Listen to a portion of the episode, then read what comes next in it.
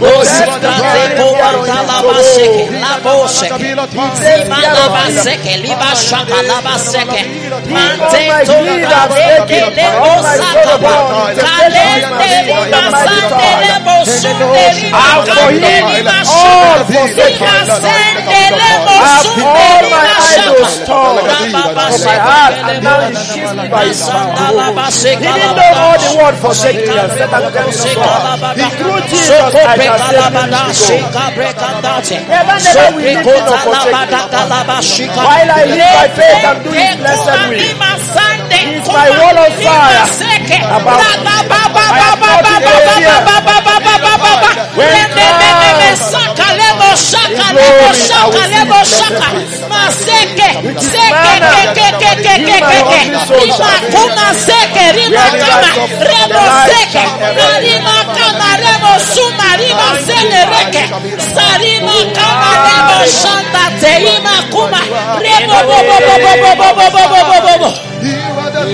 comes, In the name of Jesus.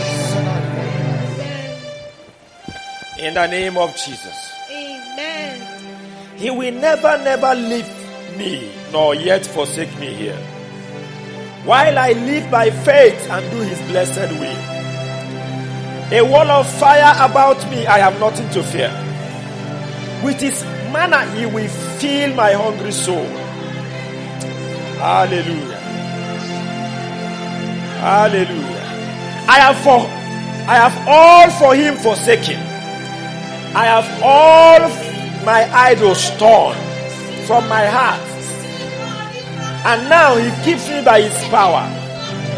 Though all the world forsake me and set and tempt me sore, through Jesus I shall safely reach the goal. Blessed Father, we thank you. Our blessed Father, we worship. Thank you for another opportunity for an encounter with you. Please, we beg you tonight, encounter every one of us in the name of Jesus Christ. Amen. Thank you for answering this prayer. Thank you, Jesus. Holy Ghost, you are welcome. Thank you for your presence. Thank you for your power. Thank you, Father. In Jesus' name we pray. Amen. Amen. Can be seated. We are here again for another moment of encounter with Him. And today's topic, still from our team, the Christian stewardship. The topic we are looking at, the stewardship of our finances today.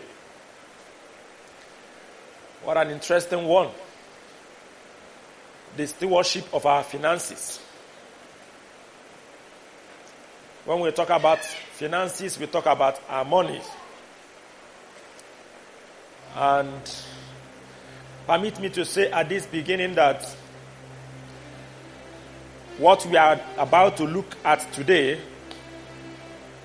is the foundation of the Christian prosperity.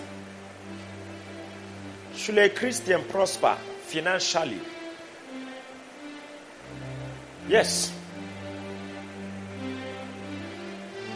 But there is a foundation to it. One of the problems we have had in the teachings in Christendom is imbalance. And one of the things that causes imbalance is when you teach or you try to pursue a particular teaching without looking at the foundation of that teaching.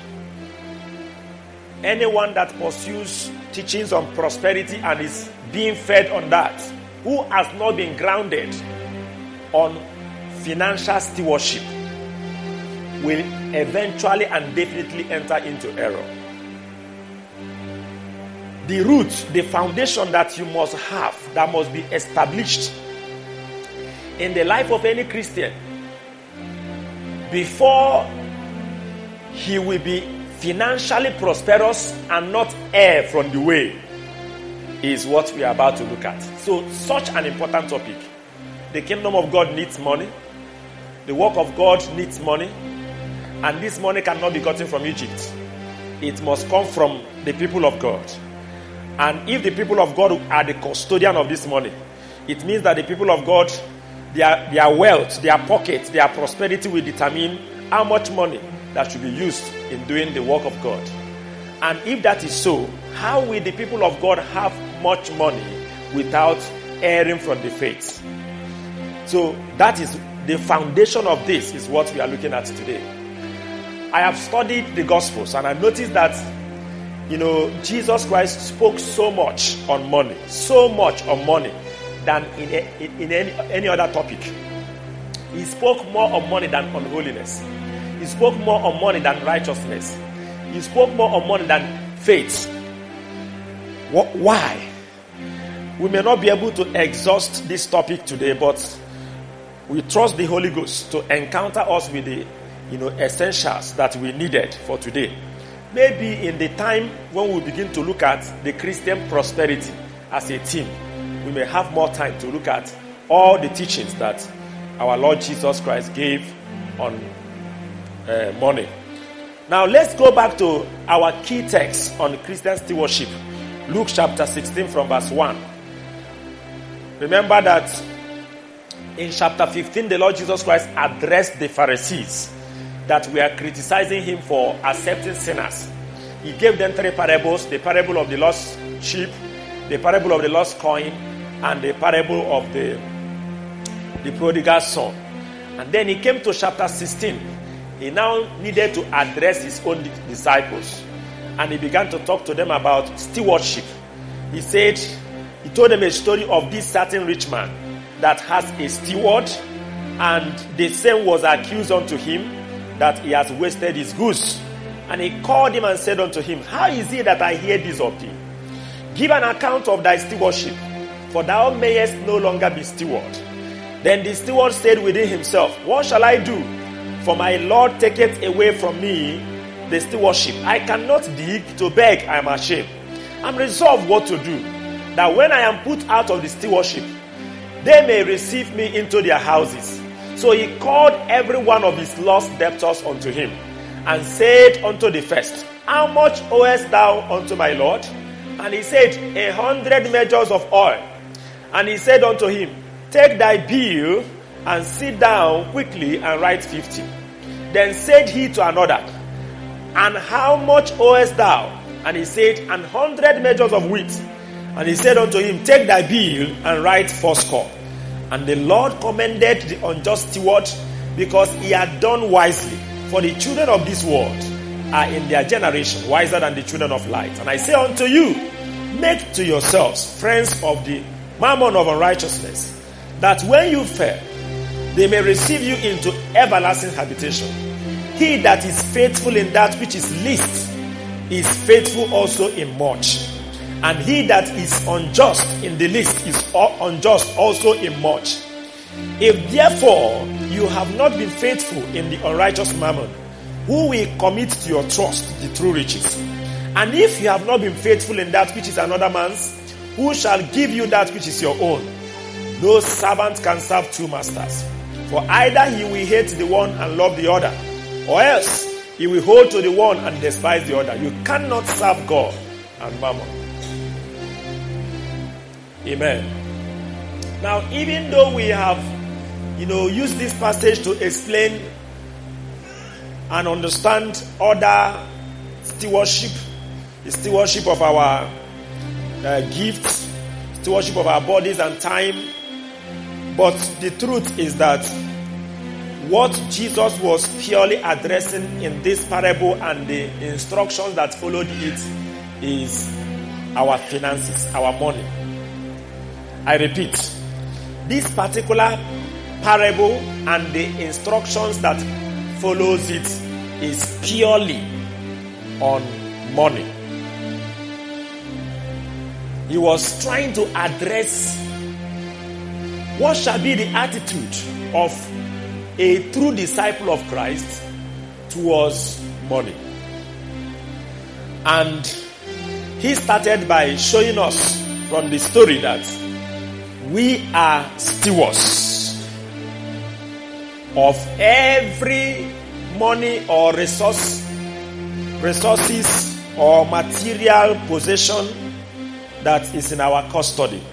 It all belongs to Him. Whatever we have belongs to Him. And the truth is that in one of the conditions of discipleship that He laid forth in chapter 14, verse 33. You look at Luke chapter 14, verse 33, Jesus said that if you don't forsake all that you have, you cannot be his disciple. So likewise, whosoever he be of you that forsaketh not all that he has, he cannot be my disciple. So it's a condition for you to be a disciple of him in the first place. That you must forsake all that you have. In other words, if you don't forsake all that you have, you can't. It's not possible. So, what does it mean to forsake all? It is to surrender everything you have to Him, especially the ownership of all of them. When you are forsaking all, is when you have surrendered the ownership of everything you have and everything that you are yet to have unto Him. Whatever that is still in your custody or that will be in your custody does not belong to you anymore. It belongs to Him. That is to say, you are a steward, you are a manager. He is the owner. Now, even when we read First Corinthians chapter 6 from verse 19 to 20, we are we were made to understand that we are not our own. He bought us at a price. And so we belong to him. Now, if we belong to him, if he is our owner, our Lord, then he that owns us owns our resources, owns our money, owns whatever that is in our bank account. It's normal, it's natural for us to understand that he owns us. And there are other scriptures in the Old Testament that also showed us that everything that is, in fact, apart from what God has given to us, everything in this world is owned by Him, whether it's in our hand or it's not in our hand. David was able to recognize that in First Chronicle chapter 29 when they were giving making donations for the building of the temple. In First Chronicle 29 verse 10, he said, Wherefore David blessed the Lord before all the congregation. And David said, Blessed be thou, Lord God of Israel, our Father, forever and ever. Thine, O Lord, is the greatness and the power and the glory and the victory and the majesty for all that is in the heaven and in the earth is thine. Please pay attention to that scripture. For all that is in the heaven and all that is in the earth is what? Is your own. Belongs to you. Thine is the kingdom, O Lord, and thou art exalted as head above all. Both riches and honor come of thee, and thou reignest over all. And in thy hand is power and might, and in thy hand it is to make great and to give strength unto all. In Psalm 50, verse 10, again, the psalmist was speaking by the Spirit, and he began to acknowledge that you know, God was talking through his mouth that everything that is in heaven, on earth, belongs to me. For every beast of the field is mine, and the cattle upon a thousand hill, they all belong to me. I know all the fowls of the mountains, and the wild beasts of the field, they are all mine. If I were hungry, I will not tell you, for the world is mine, and the fullness thereof. Amen. At least he's able to recognize what belongs to him. He knows that the money in your pocket, the money outside your pocket, everything that is in the world and is in heaven, they all belong to who? To God. So whatever that you have, whatever that you are going to have, who is the owner? Who is the real owner? Is God. It belongs to him. So as we that are redeemed, we that have been saved, we are stewards. We belong to him. And because we belong to him, whatever that we have belongs to him. If you are a businessman, that business belongs to him. And every profit you are making from that business belongs to him. If you are a salary earner, your salary, whatever you are getting from it, belongs to him. So, you know, you have to look at him, look up to him on how to spend everything that he has given to you. To spend the money that is in your hand as a steward without his approval, without his permission, is actually unfaithfulness. Now let's look at a businessman that employs a sales girl in his shop. The work of the sales girl is to sell the goods and keep the money. And anytime he comes around, he will give, give him the money. He will do account. She will do account. Now, what if uh, some of these people that begs comes around the shop and asks the the girl for money out of compassion and mercy, looking at the condition of the beggar? Is it not good for the uh, for the sales girl to, you know, use some of the money and help the beggar? What do you think? It's good. What do you think? It's good. Now, being that, is that faithfulness to his master or not?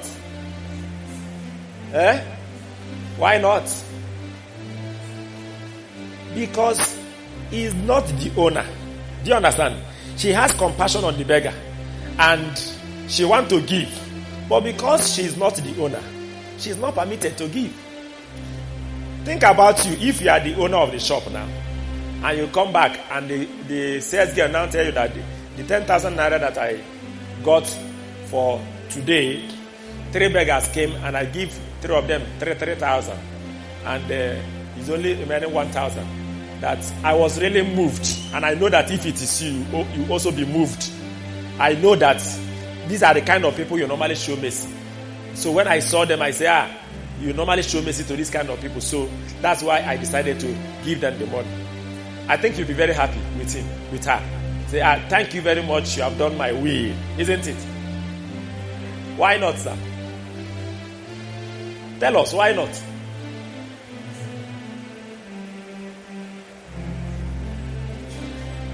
Permission was not granted. And maybe you have something to do with the money. Are, are you getting that? Now, what, what if he's not a beggar? This person came and he is a faithful person. If he borrows money, he used to borrow from the organ. And if he borrows money, he will always return back. And he came to you, the sales girl, and say, Your organ, you know me now, I've been borrowing from him. So now he's not around. Can you borrow me in his name? Just tell him that I came around. You'll be happy when you come and the girl say, I borrowed it to your faithful borrower, isn't it? Are you are you getting me? I want us to be taking it gradually.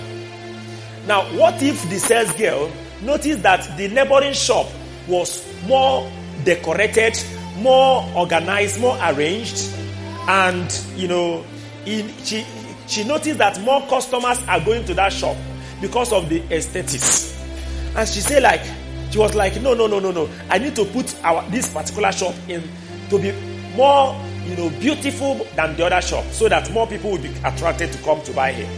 And she took the money and do that without your permission. You will still be happy. now, I want you to take note of this because we are like this sales girl. The money that is in your pocket, one naira, eh? 10 naira, 100 naira. That money is not your own, it belongs to Him. You are a steward. You are to manage and keep that money until the owner comes and tell you that this is what I want to use my money to do. Do you understand? You know, sometimes out of sympathy and compassion, somebody come around and say, please give me money. What do you normally do? Do you pray before you give? Do you ask the owner? You you just take took decision, you know, say this person is in a bad condition, you give. That is unfaithfulness. You are an unfaithful steward. And remember what happens to unfaithful steward. What happened to this particular unfaithful steward in Luke 16? He lost he lost his stewardship. Just because of that unfaithfulness. What is unfaithfulness in the area of financial stewardship?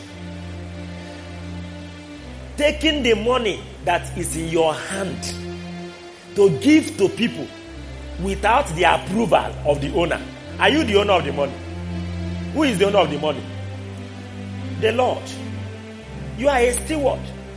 And you say, hey, the condition of this person touched me. Did you ask for his approval?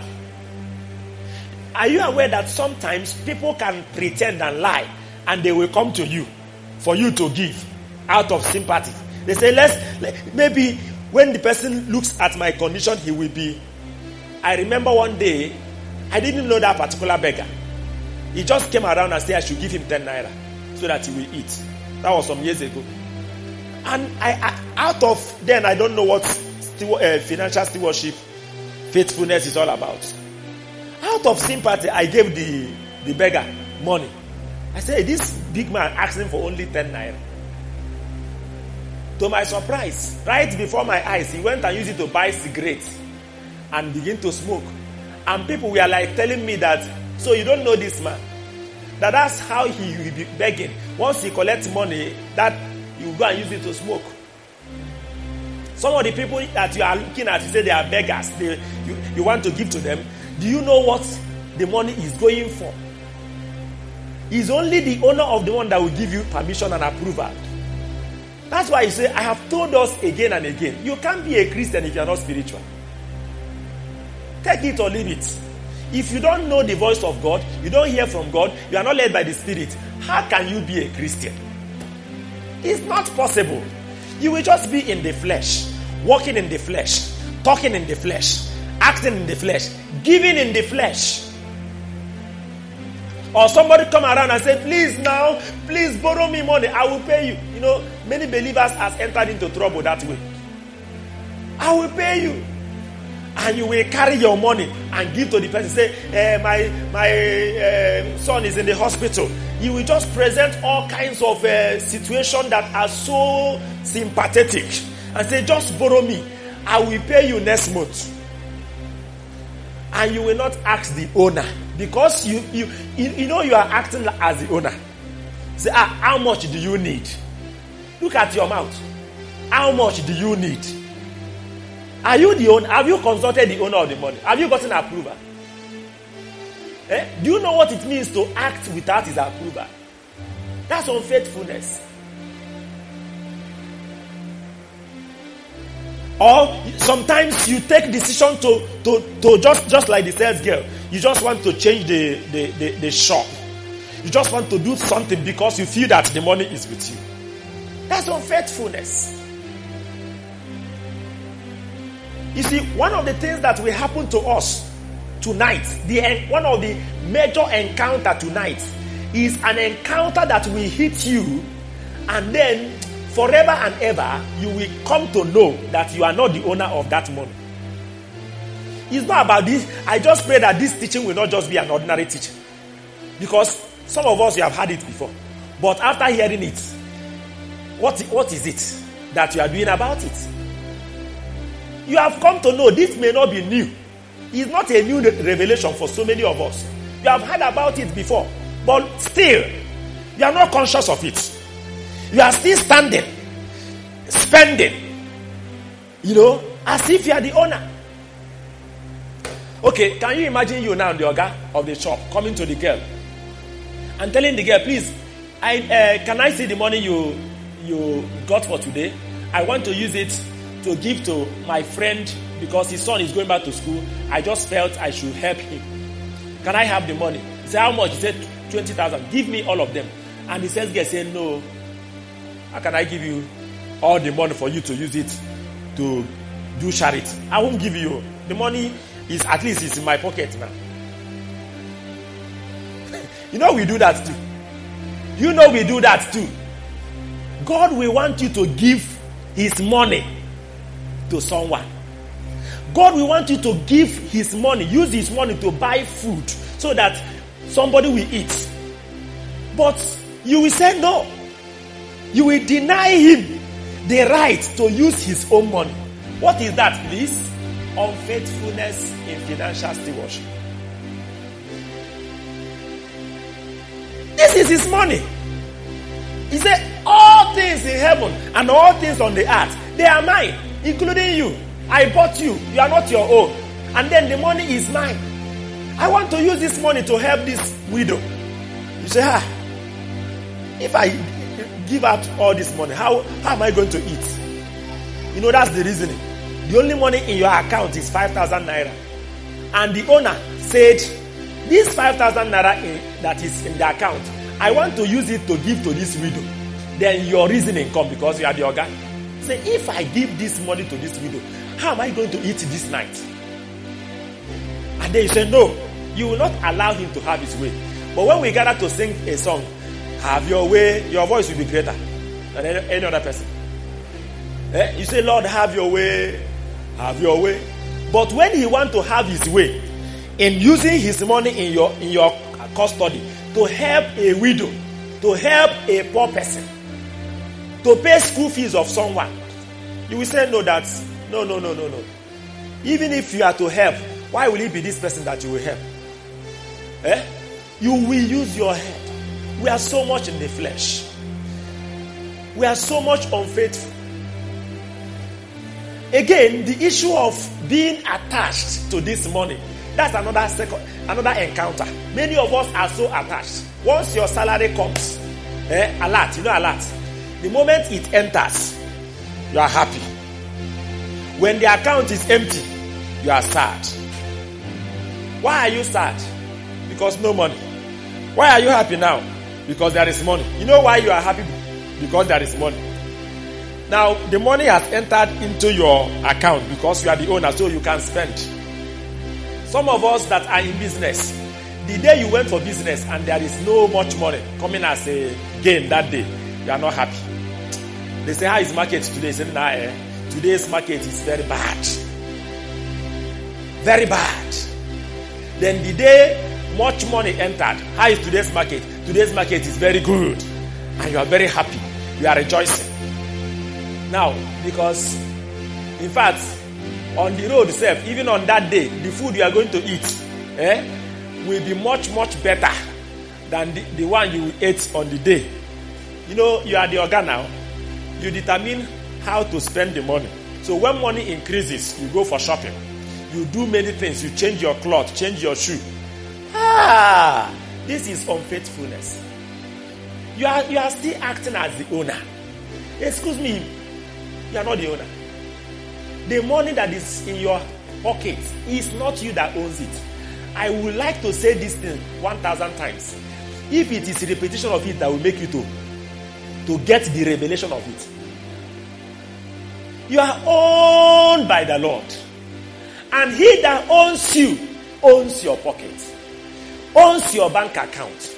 You are not permitted to touch it without his approval. If you do that, you are an unfaithful steward of the Lord's finance in your custody.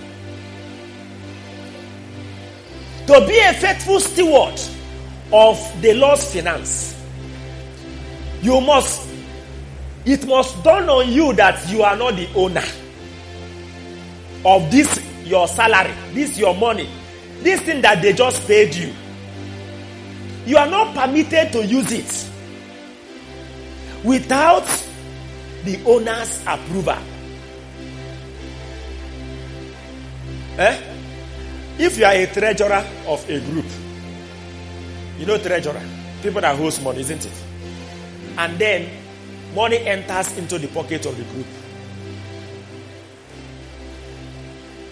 Are you, do you normally get excited? Why not? Say whether the money enter or it didn't enter. I won't touch it now. What concerns me?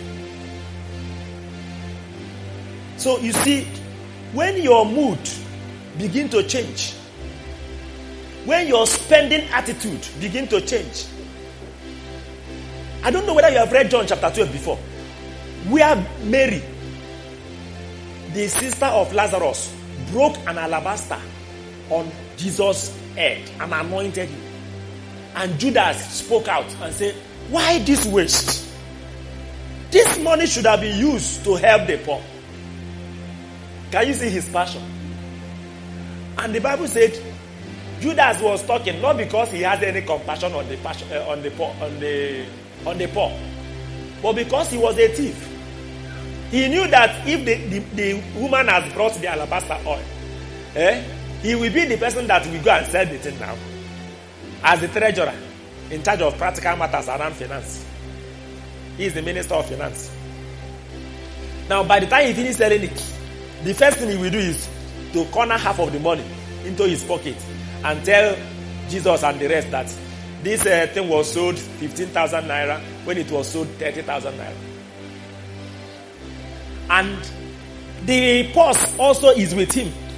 He will be stealing that one gradually. So our attitude, spending attitude, our mood, our comments, even the way you react when things about money, you know, sometimes you are just so zealous. Why will this thing be spending like this? Just because the money should have entered your pocket. And if it enters your pocket, your pocket is not the Lord's pocket, and you know, you will start spending it. God will deliver someone today in the name of Jesus Christ. Now look at that parable. That you know we read we read from verse 1 to 13. I don't know. The understanding of that parable is you need light for you to get exactly what Jesus is talking about here. And I want to I want us to look at it very very quickly. I will not go into too much exposition on that. Just for us to catch the you know the light and then we move. Look at the parable. Jesus said when this unjust steward discovered that the stewardship is being taken away from him, he went to the debt, debtors of his organ and began to compromise with them.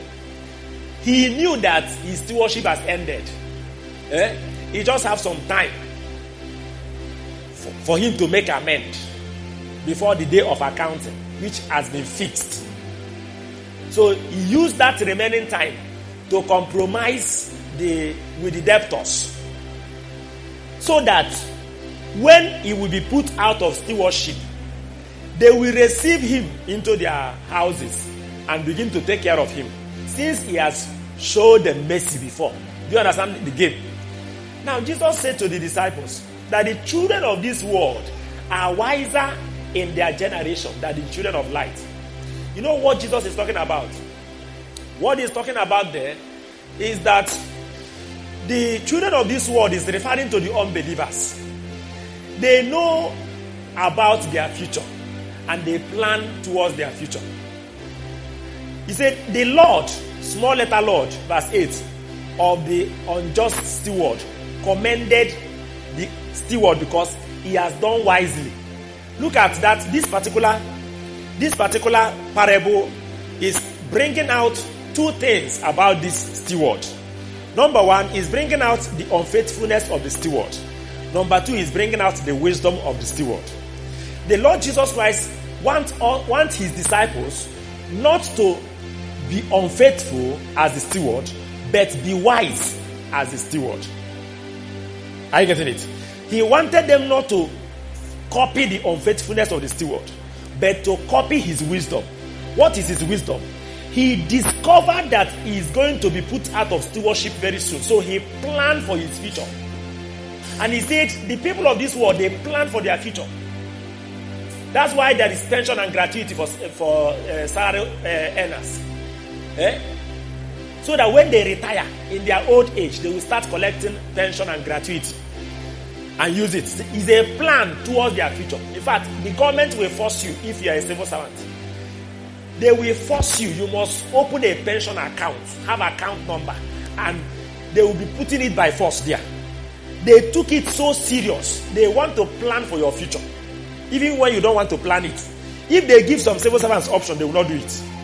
But because they took it so serious, that's why they say the world are wiser now, we that are children of light, our future is not in this world. If only in this world we have hope, we are of all men most miserable. 1 Corinthians 15 19. Our future is in heaven, in eternity. And Jesus is saying, the children of this world are so wise to plan their future in this world. Eh? The business people, when they are doing business, making money, you see them building houses so that in their old age they start collecting house rent and use it to is a they are making you know as, um, investments for the future. Now, planning because they don't want when they will be old, they will not have anything they will fall, up, fall back on. But we that have our future in the world to come, Jesus was like, the children of light are not wise. He now came to verse 9. He now gave the disciples instruction on how to prepare for the future. That was what that verse 9 is reading. He said, And I say unto you, look at verse 9, look at it. I say unto you, make to yourselves friends of the mammon of unrighteousness, that when you fail, they may receive you into everlasting habitation. Everlasting habitation. Do you understand the word everlasting? everlasting, eternal. I say to you, my disciples, use mammon of unrighteousness. The steward use unjust means to secure a future. You people use unrighteous mammon, even though it's unrighteous mammon, but you can use it to win souls. So that when you die, when you fail, the souls you won will be part of your welcoming party in the everlasting habitation. That's just the meaning of that scripture. Eh? Use money. Use the money that I have provided for you. You have gotten. He called money unrighteous mammon. Because money has unrighteous character.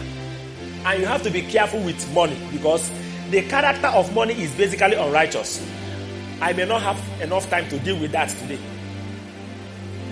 One of the things that you know makes money unri- unrighteous is that you will see somebody that is saying to God, "Please, I need a job," and then God will give the person job, and they are paying him hundred thousand naira. The same person will start the day you will receive 100,000 naira. He will start saying, Oh God, I wish that this is 200,000 naira. Ha! He will just, he will just check the things that the 100,000 naira will buy. You notice that the thing will not be enough. He said, Ha, Father, thank you for this one, oh, but I wish. In fact, I need a change of job. Eh? The one that will give me more than that. So that is a spirit. It's a spirit. Now, he said, use. Before the person started earning 100,000 naira, doesn't have anything. No. Now, 100,000 naira is not enough. He's not ever grateful. Once the salary comes, he say, ah, oh God, this salary itself is not even enough again. Eh? now, you look at it. Jesus said, use money. We are going to return back to that verse because it's a command. He gave a parable, he now gave a command. One of the ways to use money by the disciples of Christ is to use it to do what? To win souls for eternity. Now, when he ended with the parable, he began to give further instructions, and I want us to look at those instructions very critically before we conclude this evening. Number one, he says in verse 10 He that is faithful in that which is least is faithful also in much. And he that is unjust in the least is unjust also in much. Now, he also said, If you are not faithful in the unrighteous mammon, who will commit to your trust through riches? And if you have not been faithful in that which is another man's, who shall give you that which is yours? Now, listen. These three things he said in verse 10, 11, and 12 is referring to money, mammon. When he say he that is faithful in that which is least is referring to money. When he said, of, of course, in verse 11, he called it by his name, unrighteous mammon. Then when he also said, if you have not been faithful in that which is another man, another man, who will give you that which is your own? In God's economic system, listen. In God's economic system, I'm not talking about Nigerian economy or American economy. I'm talking about God's economy, econo- economic system. The value of anything is determined by how much it weighs in eternity. Eternity is a factor to determine the importance of anything. Whether the thing is going to be least important or more important or most important. Are you getting it? Whatever that can never get into eternity is of least importance. And that's where money for. Because there's no money will never have any relevance in eternity. Every money that you have now can never cross with you into eternity. In fact, not just money, every property. That was why First Timothy chapter 6, verse 6 down was telling us, be content with what you have. Say, because we brought nothing into this world. And when you are going to die, you will not take anything out of the world. You will go naked as you came naked. So you are not going to carry money away. If you see a man that is rich, the day he dies, that's the end. And that is what another the, uh, verse 12 said, if you are not faithful in that which is another man's. So every money you have is another man's money. It's a matter of time. Eh? This one also happened in time. Before a money will be useful to you in any way at all, it must leave your hand. That's to t- tell you that that money in your hand is not your money. Before one, eh, 10 naira will be useful to you, that 10 naira must leave your hand into another man's hand. Showing you that this 10 naira is another man's money. Do you understand what I'm talking about? Again, when you die, the moment you breathe your last, every money that you think is your own will just be transferred to another man's. So that's why Jesus said, He that is unfaithful in that which is another man's. He that is unfaithful with this unrighteous, this money that has unrighteous character. If you are not faithful with it, in using it to win souls, so that the souls you have won will welcome you in your everlasting mansion in heaven. I don't have enough time, but you know, when we cross over to heaven, eh? When the saints will be judged in heaven, there will be two. There are two judgments. The first judgment will determine heaven or hell. Those that are going to hell will go. Then those of us that will enter heaven, the time that we will be judged, so that our placement in eternity will be determined based on our works. You know, he said, I will reward you according to what? Your works. According to, according to. He can never give you, you know, more reward if you are not faithful in that which he has committed into your hand compared to the person that is faithful. Do you understand? It's always faithfulness that he will use at that point to judge us and know where to place us in eternity. Now, when that time comes, the number of souls you win, because everybody is commissioned to go and win souls. Everybody. We may have different gifts, but our different gifts, like we considered last um, last week, our different gifts is for you to use it to do what? To win souls, to raise lives for the kingdom. So, at the end of the day, the number of souls you raised, you, you won and raised for the kingdom will also be a factor. It may not, it may not, it may not, it may not be judged in the kind of gift you have, but what did you use the gift to do? Do you understand? So now, when that time reaches, the souls that we we welcome you in that your everlasting habitation. When they call you, for example, they say you, the people that you won through your money, through your labors, they will be excited. Eh? When it is your turn to be rewarded. And you can imagine what will happen. Because they will be saying, Ah, I was here just because of this man. I was here just because of this man's money. Do you understand? So they will be so excited that it was through you that they made heaven. And so, you know, it will be so glorious. That's what Jesus is talking about there. Now look at the matter. The matter here now is the issue of faithfulness. Money was regarded as the least thing. He that is faithful in that which is least, that which is least important, is faithful in that which is much. I want to be slower now. He that is faithful in that which is least, and is referring to money, is faithful in that which is much. Mark that state, uh, sentence. He didn't say, He that is faithful in that which is least will be faithful in that which is much. He didn't say that. He didn't say, He that is faithful in that which is least will be considered faithful in that. No, he is already considered. I don't know whether you're getting that little difference because sometimes some of those little difference makes a lot of difference in the long run.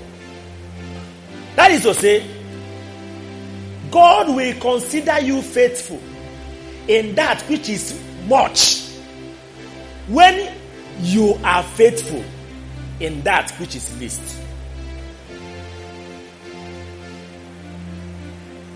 In fact, does it dawn on, on us that our journey of following Christ begins at trusting God, being faithful in our finances? That's why it's a condition of discipleship. You know what Jesus said? We have read it now. He said, If you don't forsake everything you have, you cannot be my disciple. So it's at the beginning. Before you, when they say on your mass, get set, the first leg we are going to throw on the race is on finance. You are not yet a disciple until this matter is settled. That's what Jesus is saying. If you are not faithful in financial stewardship, you are not a disciple. You may claim you are you are one because you are attending discipleship class or you are even teaching. But the truth is that you are not until the matter of faithfulness in financial stewardship is settled. Look at the rich man that came to him in Mark 10.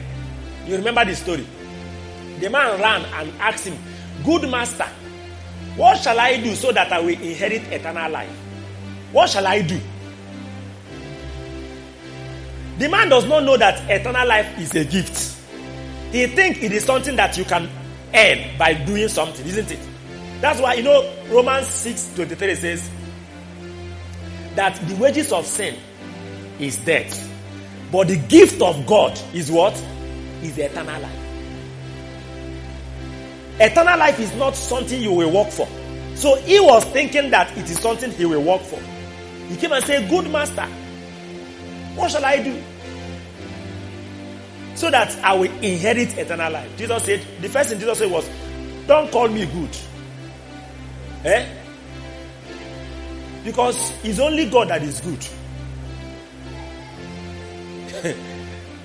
you may not know what Jesus was telling that man. Jesus was telling that man that if you consider me God, that's when I can accept the word good. But you will not allow me to be the Lord of your finance. You will not. So there's no point calling me good because I'm actually good. I'm a, I'm a good master because I'm God. But because you will not surrender to me as God, there's no point calling me good. Remove it. And then the man asks the master, All these things I have done from my youth. He told him, Go and keep the commandments. You shall not uh, covet. You shall not steal. You shall not kill. He said, I have done all this from my youth. And then he looked at him. The Bible said in verse 21, beholding him, he loved him. Turn to that passage because it's a very important passage for us, for us in this study. Mark 10, verse 21, he said, Then Jesus, beholding him, loved him and said unto him, One thing you, thou lackest. Go your way, sell whatsoever you have, give to the poor, and you will have treasure in heaven. Come and take your cross and follow me.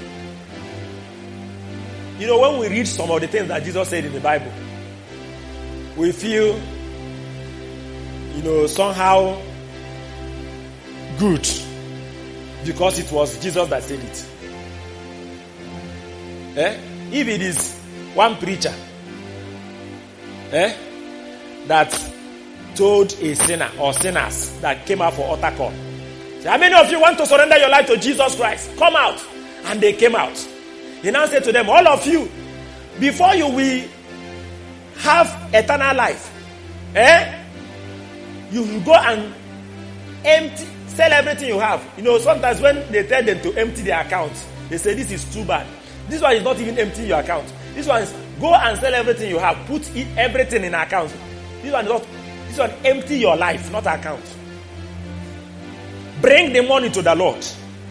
That is when you can be able to follow Christ and then be able to. You know that that preacher must be criticized. You know, he must, but what? Look at Jesus here. He was trying to show us that at the beginning of your journey of salvation, the, this matter must be settled. Is the least matter, is the first matter to settle. If faithfulness in financial stewardship is not settled, you will have problem in this journey of discipleship, in following Christ in this heavenly race. You can never run it well. You will keep having problem. You will want to overcome flesh, eh? At some level, flesh will refuse to be overcome. Because the first flesh to overcome is what? Your, your possessions. Faithfulness in that which is least, in that which is money, must be secured before the any other thing can happen. Sometimes we don't understand that the true riches, the grace of God, the power of God, the, the gift of God, things that, you know, we expect to come from God, that will become our own even after we have died. You know, there are things that will become your own even after you have died, that you will secure in this life. I hope you know that. Like souls now, that you won, you it will reflect in your eternity, isn't it? Again, the word of God, the Bible says the word of God lives and abides forever. The word of God that, you know, God opened to you, showed to you, it will follow you to eternity. For God to trust you with revelation of the word of God, for God to, you know, sometimes some of us don't understand why our Christian life is shallow. Sometimes you, you, you look at yourself, you do your best, you try this, some we read book. The, the first matter is this. Several things will close up for you in the Bible until you are faithful in financial stewardship. That's what Jesus is talking about here. It's so fundamental, it's so foundational. It is the beginning, it's the first step. Until that is settled, salvation has not come. Look at what he told Zacchaeus. You remember Zacchaeus? He was another rich man. Eh? Zacchaeus said, From today, eh, half of my goods I will divide into two, give it to the poor. And then the remaining half I will use it to, you know, do restitution on everybody that I have extorted from. I will pay back four times. He said, Zacchaeus, you are, because you have said this, salvation has come to your house. Salvation has not come to you until this matter is settled. Now, look at the problem with this man. Eh? When Jesus was asking him, Go and sell everything you have. Go and sell everything. He's looking like a wicked statement. Is he not? But you see, the difference between Jesus and the, some of our false prophets and teachers is that they will tell you to empty your bank account and transfer it to their own account. Look at Jesus' uh, statement. He didn't tell him to bring it to him. I don't know whether you're getting it. He said, Go and sell everything you have. Don't bring to me when you finish selling. Because if he say that, he may be sounding like a false prophet. Eh? Go and give it to the poor. You then come and follow me. And then when he said that, the Bible said the man was sad. Remember, he spoke to him out of love. Anytime God is asking us to give, He's talking to us out of what? Out of love. If you read down, it was in this same passage, verse 28, that Peter said to Jesus, We have left everything and has followed you. And he said, Every for, for you to leave any, everything, anything to follow me, for the sake of the gospel and for my sake, you will have it what? Hundredfold in this life, in this time. So it was out of love for this man because he wanted to have hundredfold in this life that he was asking him to go and say. But the man didn't understand.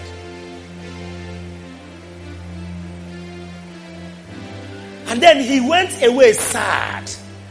He was sad at that saying. And he went away grieved.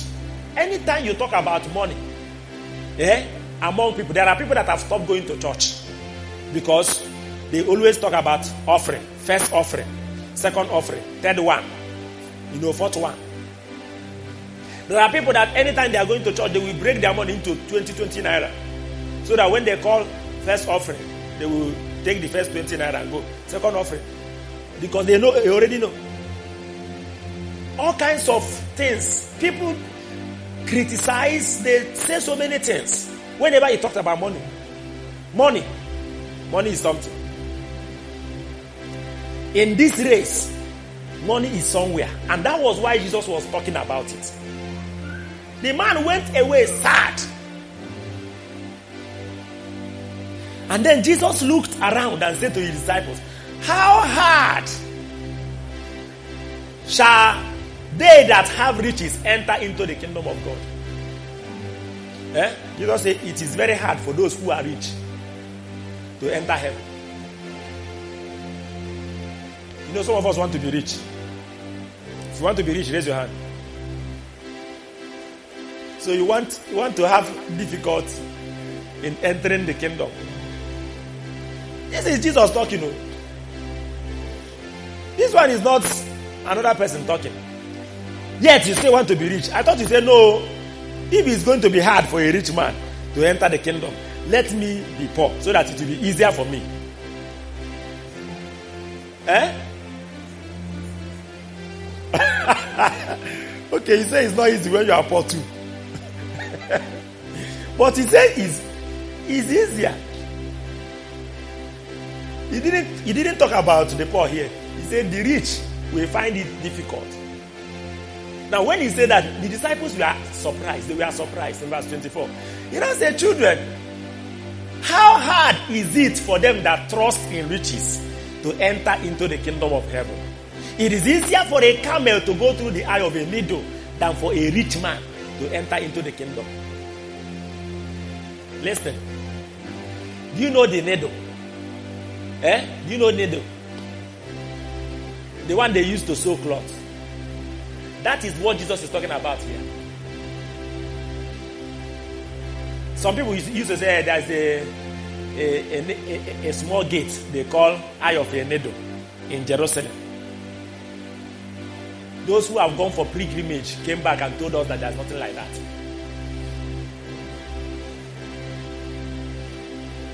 So he's not talking about anything. There's, there's no gate he's talking about. He's talking about a needle. That it is easier for a camel to enter through the eye of a needle.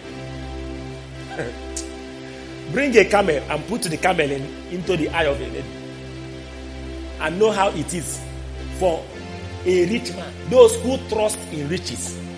Now, when he was talking about a rich man, what is he referring to now? Those who trust, trust in riches. And that is where the matter is in financial faithfulness.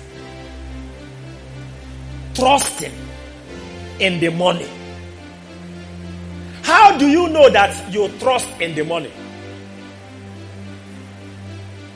That's what we begin to handle now. Go back to our main text. Let's read the last verse we read, which is verse 13. No servant can serve two masters, for either he will hate the one and love the other, or else he will hold to the one and despise the other. You cannot serve God and uh, mammon. Now listen. How you know that you have put your trust in money than in God is when God say give the money in your hand. God say give and it shall be given to you. Good measure, pressed down, shaken together, running over, shall men give to your bosom. Did Jesus say something like that or not? In Luke 6 38, he was talking to his disciples. He said, Give. My disciples, I'm giving you a commandment. Give. In this kingdom, it is not safe that makes people rich. Eh? Some people normally teach, you know, principle of um, saving money and all of that. We are not against saving money. If only the saving of the money is going to be for the kingdom purpose. What makes people rich in this kingdom is to give. Now, when we preach, it's easy to preach. Oh. It's even easy to hear and to think that you have gotten it until it is time to do. Eh? When your salary as a civil servant is entering into your account and the Lord will speak to you and say, Don't touch one naira from this salary. Give, and it shall be given to you. Good measure, pressed down and shaken together, shall men give unto your bosom. The next question that will arise in your heart that's the question I asked God some time ago when he, he, he asked me to do that kind of thing. I said, Where am I going to? How, how will my, my, my family, my wife, my children, how are we going to survive this month? Because before the next month will, will come, we have to be eating now. We have to be. And then the next thing you are going to hear is when you give, it takes trust in God to do what? To give. To give that salary. Give all of it. If you don't trust in God, you will not be able to give. And why you will not be able to give is because your trust is in what? Your trust for survival this particular month or week is what? Is in that money. That's where your trust is. Those who trust in riches. It's easy to read Bible and pass. Let's look at the Bible as it is applied to us. The reason why you find it difficult to give, some, some people, you know, all this argument about tithing and all of that, when I hear it, I, la- I laugh. I don't have time for, for that today. Eh? Look at those people that are saying eh, disciples should not tithe, eh, this person should not tithe. If you go to the root of their argument, it is this issue, this issue of stinginess, this issue of not trusting God in that which is least.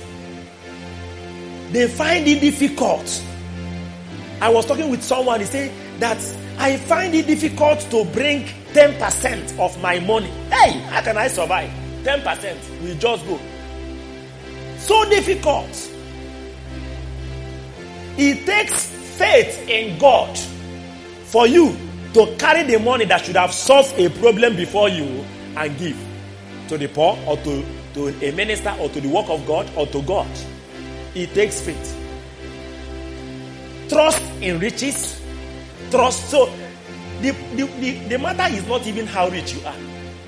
The matter is where your heart is. Whether you put trust in that your 100,000 naira salary or you put trust in your 1 million naira salary. That's where the matter is. And how do you know that you have trusted in that money? When you find it difficult to obey God. Eh? He said, use your money to win souls. That's a, another command. You find it difficult to bring out money for the work of the Lord, for souls to be won. You believe that if you hold this 5,000 naira now, eh, it will help you to at least eat today, eat tomorrow. But there is a voice of God saying, Give. Now, you know, it will take you trust in God for you to give the 5,000 naira out. If you don't trust in God, you will not be able to give it. You will find it difficult. You know, I have said it before. I don't know whether it's moment of encounter or somewhere else. That, you know, when people pray, you know, life is is about sowing and reaping. Eh? Life is about sowing and reaping. When you pray, there are things that come back to you as a result of prayer. When you fast, there are things that come back to you as a result of fasting. When you give, there are things that come back come, come back to you as a result of giving. You dare not fast and you are expecting the result of giving. There are so many brothers and sisters that are fasting and praying, but they are living in debt. When they finish fasting and praying, they will go and borrow money to eat. You know why? They will borrow money to pay their house rent. You know why? They think that they are believing God in prayer, in fasting, but to give is a problem. And you can never reap where you have not sown. You have sown in prayer, so you go and reap what? Reap grace from prayer, reap anointing and power from prayer and yeah. But when it comes to the harvest of you know the returns that will come back to you as a result of giving, you are not going to reap there because you didn't sow there. Give and it shall be given to you. Pray and you will have grace. Don't think that you will pray and it shall be given to you. Don't turn the Bible upside down. Talk to your neighbor. Talk to your neighbor because this is why many believers are poor. Eh? You will pray and fast. And after praying and fasting, eh, you will expect that it shall be given to you. No. These are laws. I don't know whether you're getting.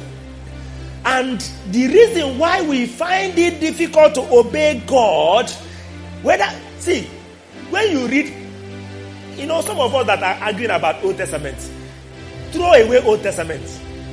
Because the same people that are telling you uh, tithe is not in for New Testament, they will still go and claim the promise of tithe. They will still go and claim the promise of God in the Old Testament.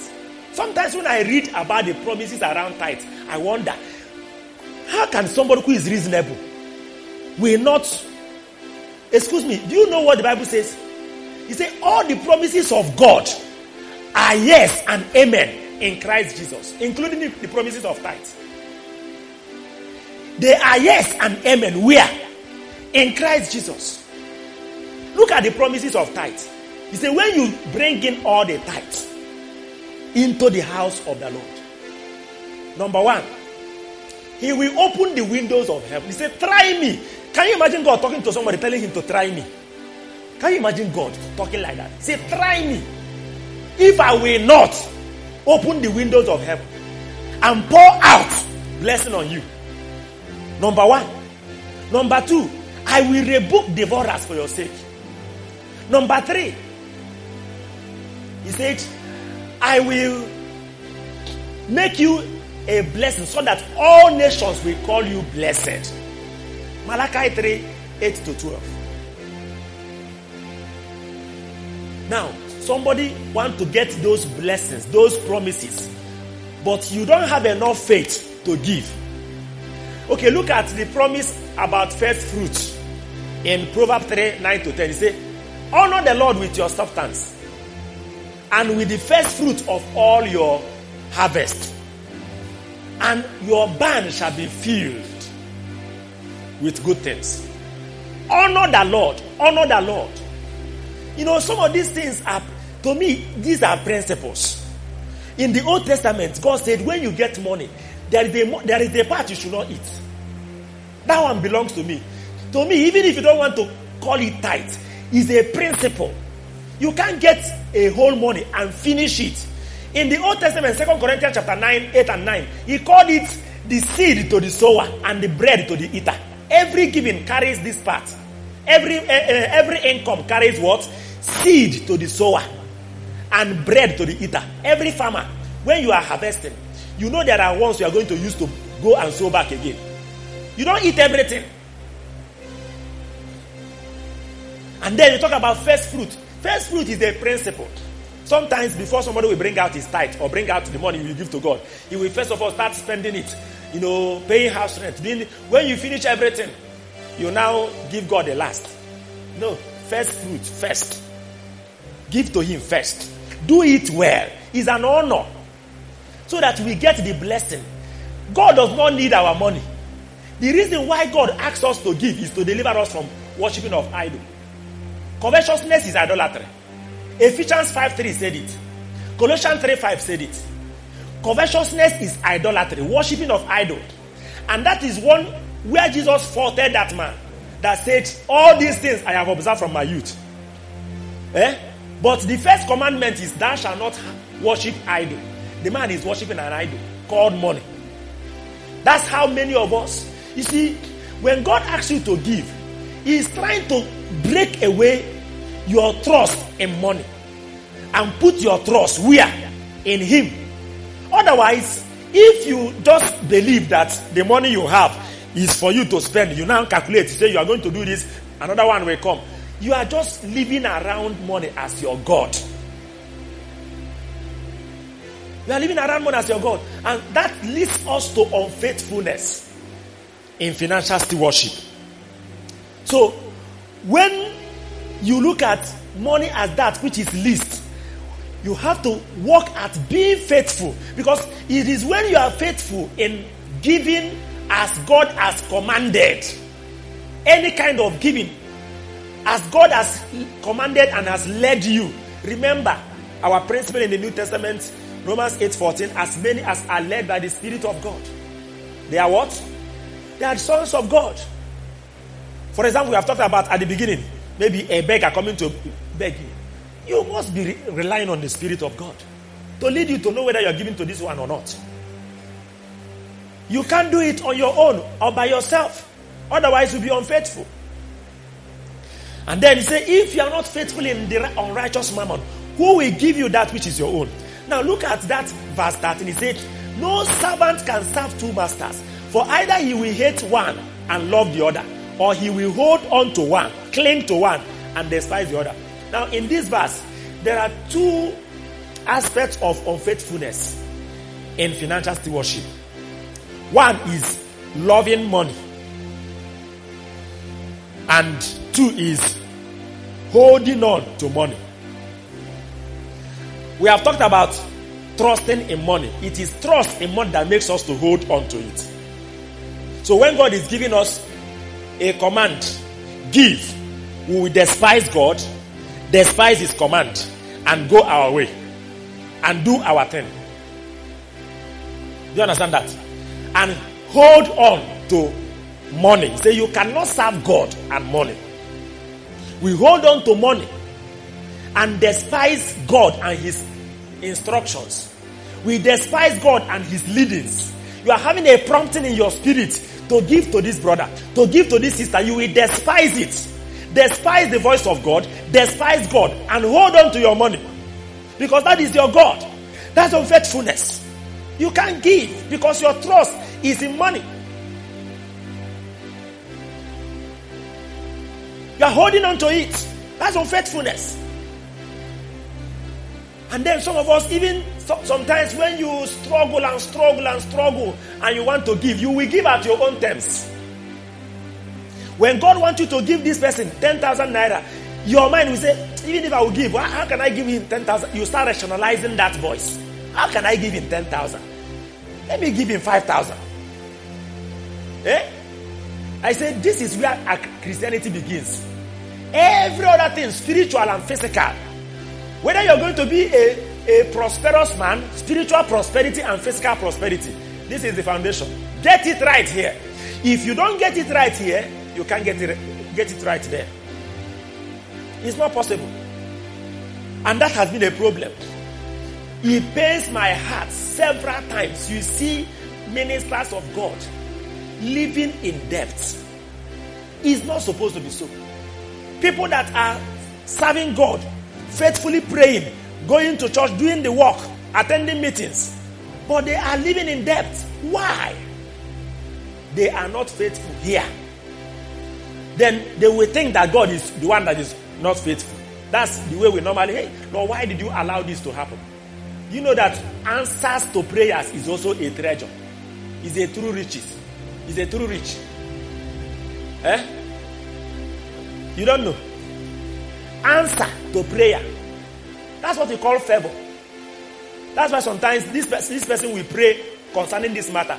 Seven times, no, no answer. This person will pray about the matter. Answer will come. I read of a, or I heard of a man of God that he wanted to pray for somebody, and God said, Don't pray because if you pray, I will answer. Don't just pray. Because I know what, I, what your prayer will do to me now. If it is some of us, will God ask you not to pray? He knows that your prayer, your prayer will not do anything to him. That's favor. That particular kind of favor is a true rich. It cannot come to you until you settle with this matter. Are you holding on to money? Clinging to money?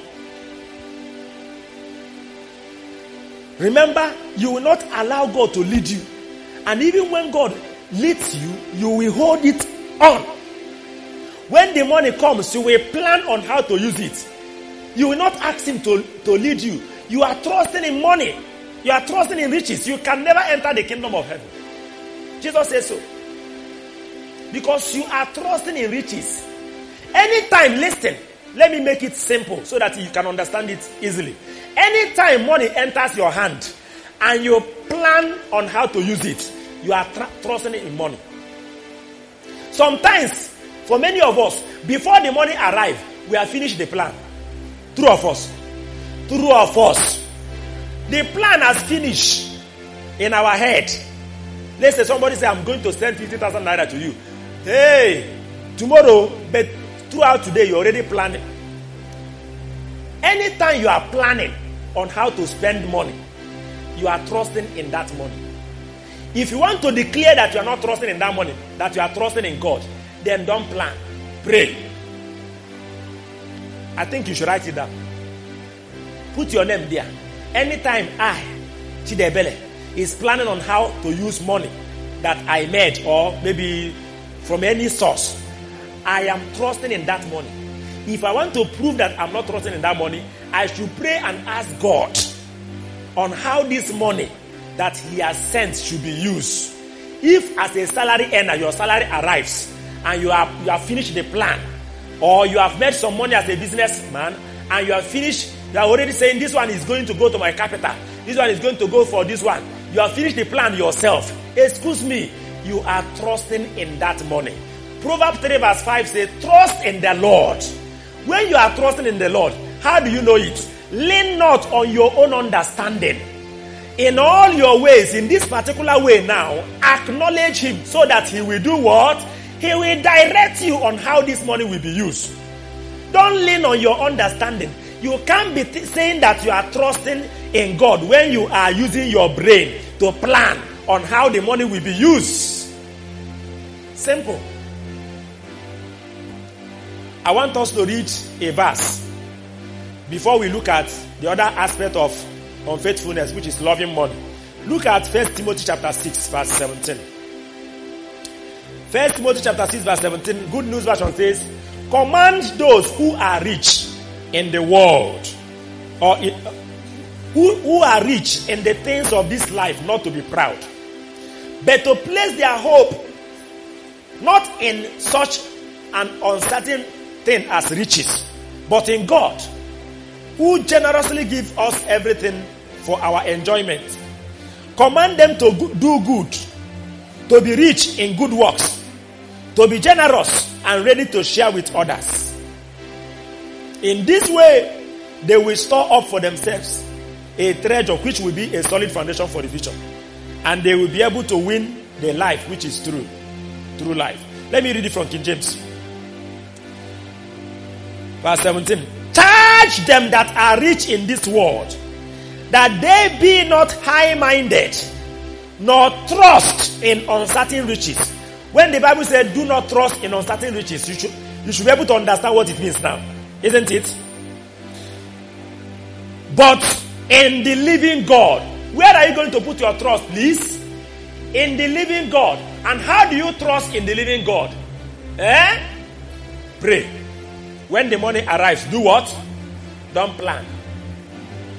Praying is equal to what? Trusting in the living God. Planning on how to use the money, whether before the money arrives or as the money arrives, is what? Trust in uncertain riches. Simple. Trust in the living God who giveth us richly all things to enjoy. Command them that they should do good. So, it's, it's only when you trust in the living God that you will do good with your money. That they, be, they should be rich in good works. It's not for you to say, I have money here and there. I, I bought land in all the states in Nigeria. I built house here and there. No. Rich in good what? Good works. Not in storing up your treasures on the earth for yourself. Jesus said, that will keep your heart on the earth. For where your treasure is, that, that is where your heart is. He said they should be ready to distribute. Ready to do what? To distribute. Always ready. And willing to share. To communicate them means to share. And when they do that, what are they doing in verse 19? They are laying up in store for themselves a good foundation against the time to come so that they may lay hold on eternal life. Are you seeing something there? For you to lay hold on eternal life, you cannot be trusting in money. Many, many believers will miss heaven because of this matter. This issue of trusting in money. You can never lay hold on eternal life if you have not learned to trust in God. When money comes, you start planning. Or before it comes, you already know that it's going to come. So the plan has already started. You can never lay hold because you are laying hold on money. You can't lay hold on eternal life. Eternal life is a true rich. Money is an unrighteous mammon. You choose one. He said again, he said, No man, no servant can serve two masters. For either he will love the one. So let's look at loving money now. What does loving money make people to do? First of all, you have to recognize in the same first Timothy chapter 6, verse 10, it says, The love of money is what? The root of all evil. How do you know that you have loved money? Simple. Look at it. I want to give us another simple formula. Eh? When you can do something for money that you cannot do for God. Eh? If they say now that anybody that finishes his Bible from Genesis to Revelation will have 10, uh, 100,000 naira alert in his account. If you finish your Bible 10 times in a year, you will have 100,000 naira each time you finish. What do you think will happen to you? Talk to me, brother. you know, you know some of us, you have started reading Bible, but you have never finished Bible. The reason why many of us are dragging our feet in the things of God, you know, but when it comes to the things that concerns money, certificates, job, job interview, you will just fly. When you invite somebody for a program to come from, uh, let's say, Sokoto or um, Gombe to Enugu, you say, hey, the road is bad, oh. Hey, insecurity everywhere, oh. Hey, you'll be telling you so many things. Just tell the person that uh, Shell or Chevron, ExxonMobil is offering you a job. Just come for the interview, the job is yours. Will you consider insecurity on the road? Will you consider um, uh, transport money? Are you, are you getting? That's the problem. That's how we become unfaithful in the matters, your devotions. This is what Jesus is dealing with. Say, nobody can serve two masters. Money is a god. Covetousness is idolatry. I think you need to read this things. Let's read it so that sometimes reading Bible makes things so clear. Look at Ephesians chapter 5 verse 3. Ephesians chapter 5 verse 3.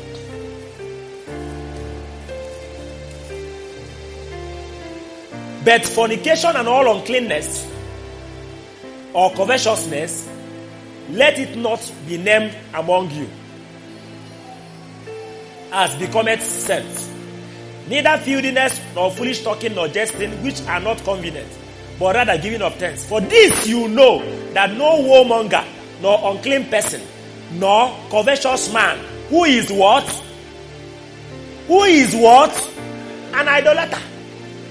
In case you don't know who a covetous man is, a covetous man is what? An idolater. Wh- What is the name of the idol that he worships? Money. many, many of us think that we will enter into the kingdom when you are an idolater, when you are a covetous man, when you love money more than God, when you are holding on to money and you are despising God's command to give. God will say, Give. You will get your salary, you finish it. You plan and you do what you want to do. And you think you will enter into the kingdom of God. You will not. He said, For this you know, I hope you know, that where a fornicator is going is where someone who trusted in riches is going. You cannot enter into the kingdom. You better know if you don't know before now. It was also repeated in Colossians chapter 3, verse 5. Mortify therefore your members which are upon the earth fornication, uncleanness, inordinate affection, evil concupiscence, and covetousness, which is what? Idolatry. Covetousness, which is what? So it's always particular when it comes to covetousness. Because many, uh, many believers will say, I'm not a fornicator. Hey, fornication. Hey! Uncleanness. Oh! But when it comes to covetousness, what is the shout? Eh? When it comes to, you know, holding on to money and despising God and His commandments. Eh? Why, why will it be like that? Your heart is attached. The love of money is the root of all evil. You can't be faithful. Look at the New Testament. Even when Paul was writing to the Corinthians in 1 Corinthians 16, verse 2, he said, Each of you should lay aside every week what you are giving to the Lord. So that when I come, I will, you will gather everything together. Is you lay aside, you separate for the Lord. Lay it aside. Jesus said, Do not lay up your treasures on the earth for yourself. Why? Because your heart will be on the earth. Lay up for yourself treasure in heaven. Luke 12 33. Sell what you have and give alms, and you will have treasure in heaven. You will have treasure in, in heaven. Apart from the hundredfold they are going to have on this earth, there is still treasure in heaven. What a beautiful thing to give. What a beautiful thing to be faithful in financial stewardship. Many of us we are wrong. We have failed in this matter. And we need to repent. Our heart, our heart has clinged to money so much. The things that will make us to become, you know, owners of money and you know, getters of money. We pay so much attention to it. The things that will make us to get God and be filled with God, we claim we are not strong. We give excuses that we are not, uh, you know, strong. But in the other side, you become strong. You go early. You don't go late. You don't give excuse that there is rain. But in this one that, that concerns God, you will give excuse that there is rain. You will give excuse that uh, things are not easy like that. Uh, things are somehow. They should understand. You see, every time one will be doing this one. But if it is concerning money, certificate, things that around business that will give you money, you are always, you know, working hard, up and doing. These are evidence that we are not and we will never be faithful in financial stewardship. And so, as we pray, there should be a see, listen, you need to cry out. First of all, in repentance. Secondly, ask God to deliver you. Because the issue of going to heaven is tied to this matter. The issue of being a serious Christian is tied to this matter. So many things are tied to it. That's why I say Jesus taught more on money than on any other thing. Because it is foundational, it is fundamental. Rise on your feet and let us pray. I want you to take one minute to think about the issues that has come up in this. Sometimes some of us, when you give, even when you give, you complain. You complain, one ewutagi. Ni were ife Chineke where where may first give me, one ewutagi. The money is not your own. You are you are not happy that the money that is not your own, which God brought for Himself, is being used for Himself. Can we say to God, I'm sorry? Can, should, can there be serious repentance this evening? We have failed. We have put our trust in uncertain riches instead of in the living God.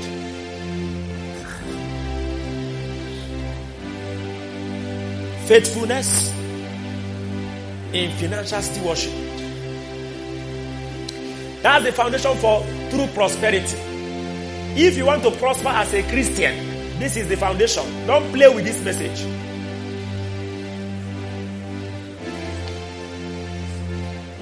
That's where it starts. So many people will want to hear message on prosperity. You shall prosper this and that. But they don't know that this is the foundation. If you prosper any other way, you are going to hell.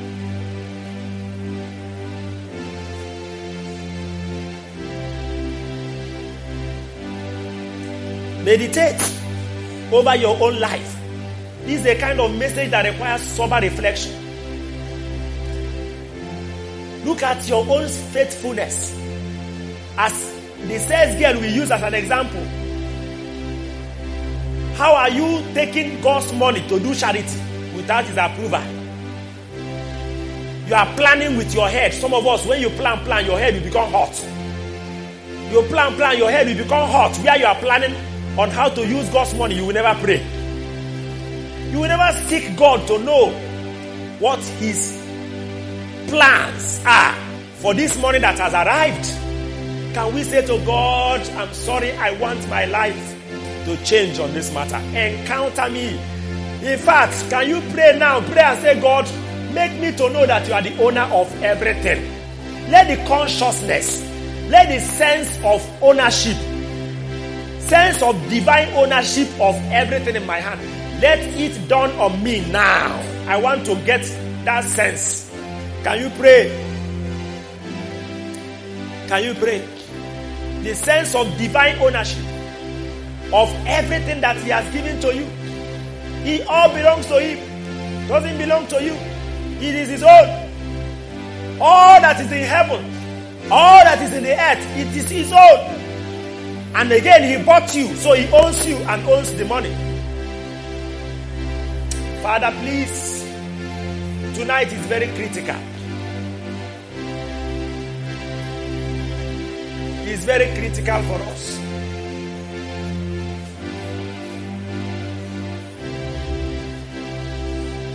Many of us have been so unfaithful. When people come and say, borrow me, you will borrow because you think you are the owner. When somebody say, I don't have this, you give. You are the organ that owns the money. Sometimes when God wants you to give, you will not give. It's time to repent for all unfaithfulness.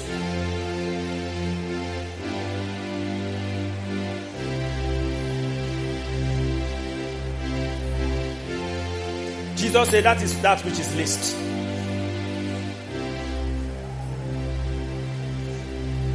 Malebo Shandalabasa. Landaraba Shandaraba Sondo Kandalabashan. Lendelebo Sondo Kandalaba Shandelebo Sunde. I want to advise you to go over this message again. And as you are going over it again, may need to be praying as you are going over it again. This is not a message you will listen to once. So many matters will come up again as you listen to it again. As I'm going to pray tonight for us, don't take this matter for granted. This word will come back again. You are going to meet this word that came today somewhere again in your journey and in eternity. But those that will take it serious and do something with it, those that will say to God, I will allow you to direct my steps by trusting in you. I will not lean on my own understanding by planning with planning for the spending. You shall be my guide.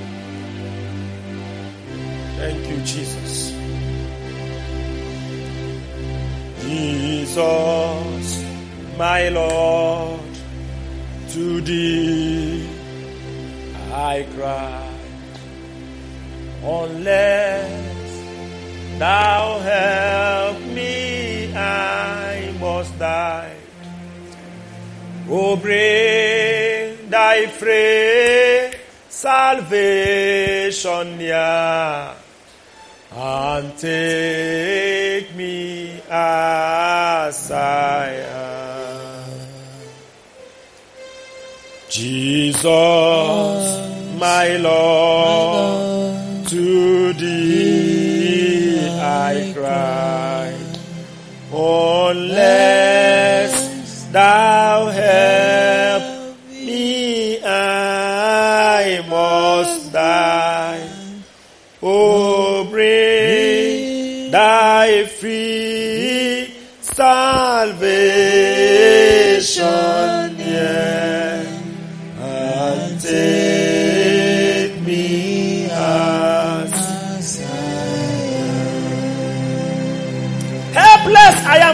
guilt. This this word, this message has made me to be full of guilt. But yet for me your blood was guilt. Thou can make me what thy will and take me as I am. No preparation can I make. My best resolves I only break. Yet save me for thy own name's sake and take me as I am. Behold me, Savior, at your feet. Deal with me as thou seest me. Your work began, your work complete. But take me as I am. Helpless and um, and full of guilt, but yet for me thy blood was spilled, and thou can make me what thou will and take me as No preparation can I make. No preparation can. My best results I only break. My best results I hold. Yes, save me for your own name's sake.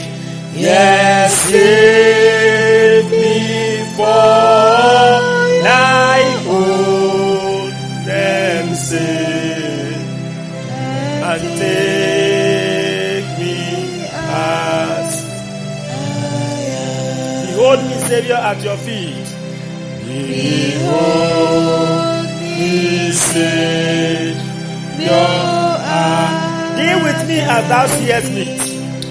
Deal with me as thou seest. Thy work begin, thy work complete. Thy work begin, thy work complete.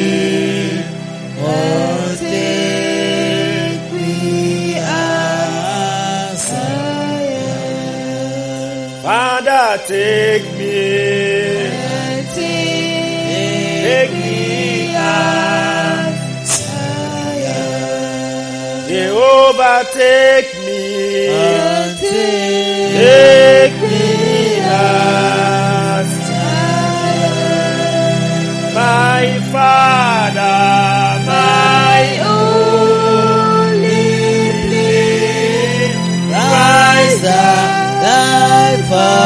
me as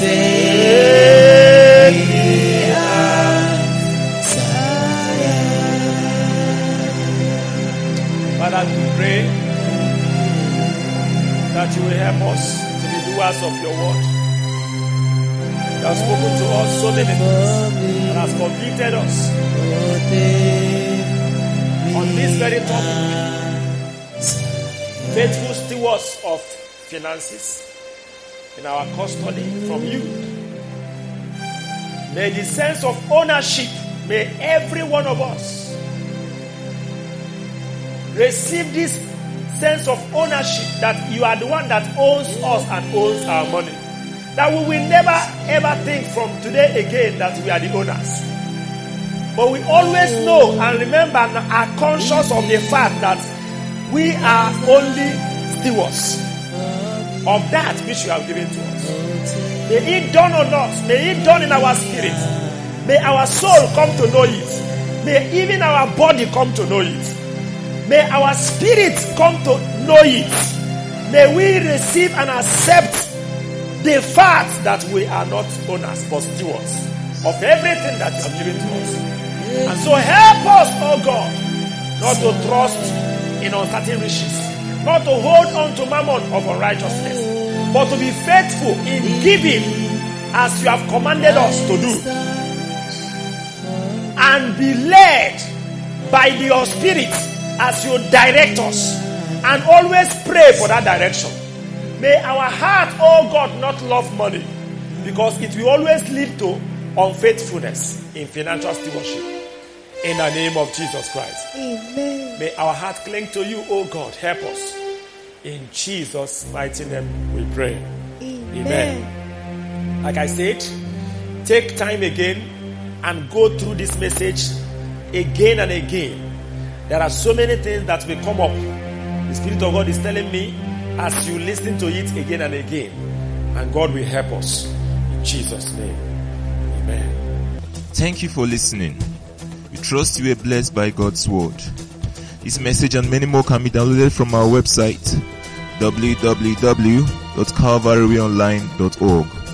For testimonies, counseling, and prayers, you can send an email to calvarywayrevivalabels at gmail.com or call 080 65607999. You could also follow us on all our social media platforms at Calvary Revival Labels.